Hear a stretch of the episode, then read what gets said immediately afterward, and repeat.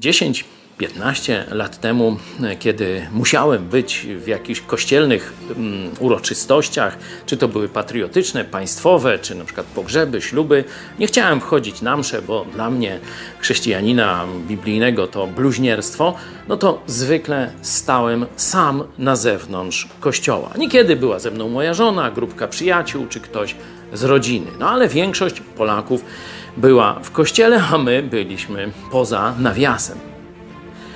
Ale minęło te dziesięć, piętnaście lat i dzisiaj to już statystyki oficjalne podają.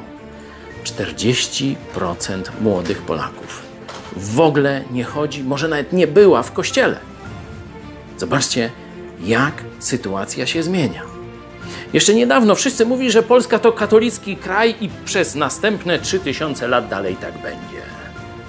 A my mówiliśmy nie. I modliliśmy się, i działaliśmy.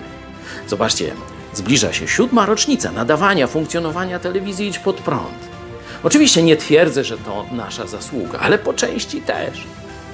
Dzisiaj Polacy widzą obłudę, kłamstwo Kościoła katolickiego i pytają, po co nam ta instytucja? Tak samo działo się w czasach apostołów. Zobaczcie, szósty rozdział, siódmy werset Dziejów Apostolskich. A Słowo Boże rosło i poczet uczniów w Jerozolimie bardzo się pomnażał.